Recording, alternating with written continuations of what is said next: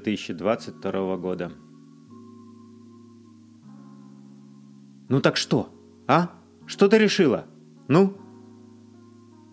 Я молча сидела на краешке стула, ритмично покачиваясь взад и вперед, и размышляла над тем, как же все-таки я хочу ей ответить.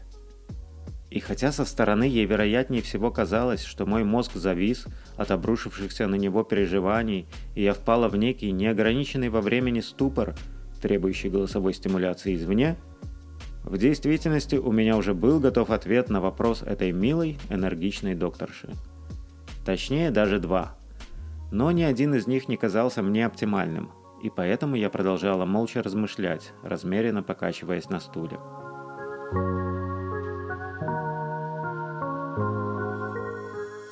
Я записалась к ней на прием еще в марте. Мне порекомендовали ее как хорошего и опытного специалиста по лечению глаукомы, когда меня в конец доконала ее предшественница. Тоже, надо заметить, хороший специалист. Именно поэтому, вдохновленная надеждой увидеть, если уж не более квалифицированного, то хотя бы более адекватного доктора, я проснулась, собралась спотыкаясь о коробке с одеждой и с трудом идентифицируя предметы моего гардероба, и, проведя около двух часов под палящим через окна машины солнцем в душных изнуряющих пробках, в конце концов приехала к ней на прием в славный город Мэдисон.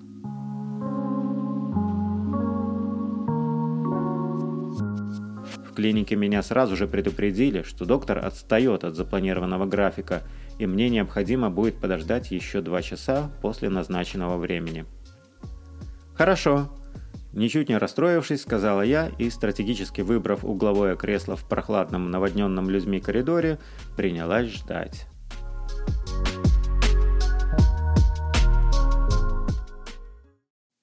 «Сорок шесть!» – воскликнула докторша, перемерив мое глазное давление за медсестрой – в ее голосе слышалось некое раздражение и претензия, что ли. «Тебе надо срочно делать операцию, иначе ты ослепнешь». «Какую операцию?» «Тебе надо вставить в глаз трубочку для оттока жидкости». Мне уже делали такую операцию на другом глазу. У меня после нее полностью отслоилась сетчатка, и я перестала видеть сразу после операции. «Ну и что?» Мы все равно должны попробовать. И пошла, и пошла. Если ты не сделаешь операцию, то с таким давлением ты скоро ослепнешь буквально в считанные недели.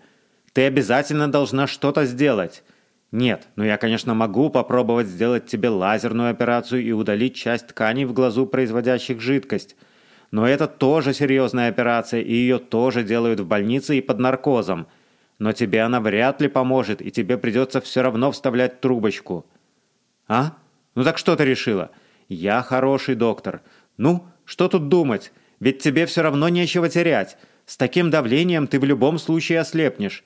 А так хотя бы шанс есть. Я бы на твоем месте не упускала такой возможности. У меня хорошие коллеги. Они будут ассистировать мне при операции. Ты же все равно ослепнешь. Ну что ты надумала? Думай, думай. Я тебя не тороплю, но у тебя нет особого выбора в любом случае. Зачем тебе слепнуть бесплатно? Что ж ты не можешь дать хорошим людям немного на этом подзаработать? Какая тебе разница?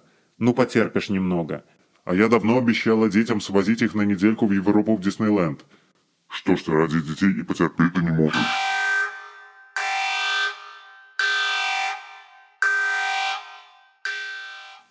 Я встала, сделала два шага вперед. Третьим я одновременно зафиксировал ее крутящееся кресло в перпендикулярном моему телу положении.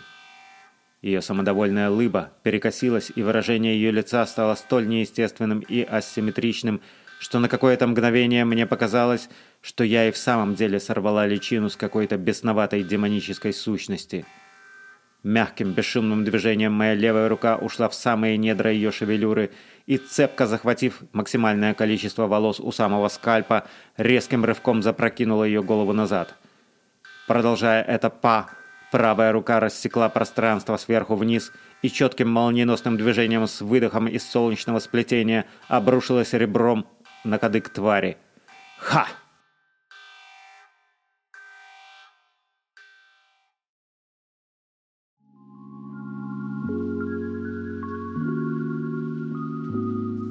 Я молча покачивалась на стуле, пытаясь отогнать от себя так детально обрисовавшуюся у меня перед глазами схему действий – и придумать какой-то другой вариант ответа.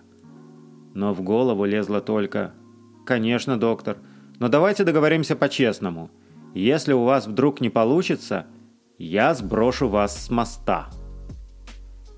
Однако что-то подсказывало мне, что доктор вряд ли оценит мое изысканное чувство юмора, и я решила удержать и это предложение при себе. А что насчет таблеток, снижающих глазное давление? Ну, я могу тебе выписать таблетки, но долго их все равно принимать нельзя. Тебе все равно придется решать насчет операции. Хорошо. Это рецепт на пару месяцев. За это время тебе придется решить. Хорошо, спасибо. С ними надо обязательно пить очень много воды, чтобы не повредить почки. Не менее двух литров в день. Угу. Да уж, вот те и квалифицированный специалист по глаукоме. Лично в моем понимании, человек, не обладающий хотя бы минимальными качествами сострадания и какой-то заботливости, что ли, не может и не должен быть работником медицины вообще. Даже если очень хочется. Даже если он умный, с безупречной моторикой и памятью. А тут... Доктор, сообщив пациенту достаточно-таки себе трагичную новость и не дав и пяти минут на то, чтобы хотя бы переварить услышанное, тут же перешла в психологическую атаку, склоняя пациента к согласию на бессмысленную и достаточно опасную своими последствиями операцию – и при этом используя классические тактики психологического давления, практикуемые рекетирами и профессиональными вымогателями средней руки. Даже интересно, а сколько на ее счету безвинно прооперированных душ, которых она вот так вот тупо дожала до операции, мразь.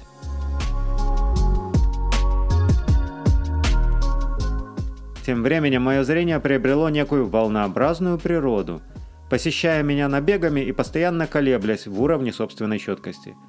Периодически я все еще могла самостоятельно пользоваться своим телефоном, но временами картинка расползалась до такой степени, что, глядя из окна, я могла различить только синий цвет, находящийся сверху, и глубокомысленно предположить, что, вероятно, это небо. Я заметила, что мое зрение становилось более туманным и расплывчатым, после того, как я сидела или лежала на месте в течение продолжительного времени, и что острота и резкость улучшались, когда я начинала активно двигаться, особенно внутри прохладного, хорошо кондиционированного помещения. И я ходила, просыпалась, включала музыку и шла, шла, шла, пока не начинала снова видеть хоть что-то на экране. В нашем новом доме шел активный ремонт. В какой-то момент меня спросили, в какой цвет я хочу покрасить свою спальню. Темно-ярко-розовый с блесточками и ярко-белую кровать. Ира, ярко-белой мебели не бывает. Может, придумаешь что-то другое? Вот не знаю почему, но окружающие постоянно спорят со мной о таких вещах. Будто бы я их выдумываю откуда-то из недр своего воспаленного мозга – и никто никак не хочет понимать, что я их просто вижу. Я не шучу.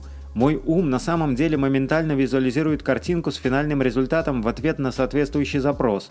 И судя по тому, что выданный им образ всегда с легкостью воссоздается из уже существующих в материальном мире объектов, это явно говорит о том, что я не сумасшедшая дура, а очень-таки себе волшебная фея. «Ха! Сам дурак!» Ликующе выкрикнула я Лёше, когда лифт открылся на втором этаже мебельного магазина, и нашему взору представилась самая что ни на есть ярко-белая кровать в окружении не менее ярко-белых тумбочек и комода. «Мы берем!» «У вас есть какие-то вопросы? Может быть, вы хотели бы взглянуть на что-то еще?» Растерянно залепетала продавщица. «Нет, спасибо, мы берем это!» Ха-ха, людей всегда шокирует то, как я покупаю вещи – Особенно, когда речь идет о дорогих и важных, что ли, вещах. Но объяснять им, что я уже видела эту вещь в своем внутреннем симуляторе реальности, а сейчас просто пришла за ней в магазин, пожалуй, было бы уже лишним. Впрочем, как и то, что это всего лишь мебель, за которую я плачу всего лишь деньгами. и что ни то, ни другое не несут в себе ни веса, ни значения на фоне бездонной всепоглощающей вечности. Черт, черт, да что ж это философская нудятина опять лезет ко мне в голову? Могу я в конце концов просто купить мебель, не думая ни о дурацком давлении, ни о бессмысленной операции. Не жизнь, а говно какое-то в самом деле.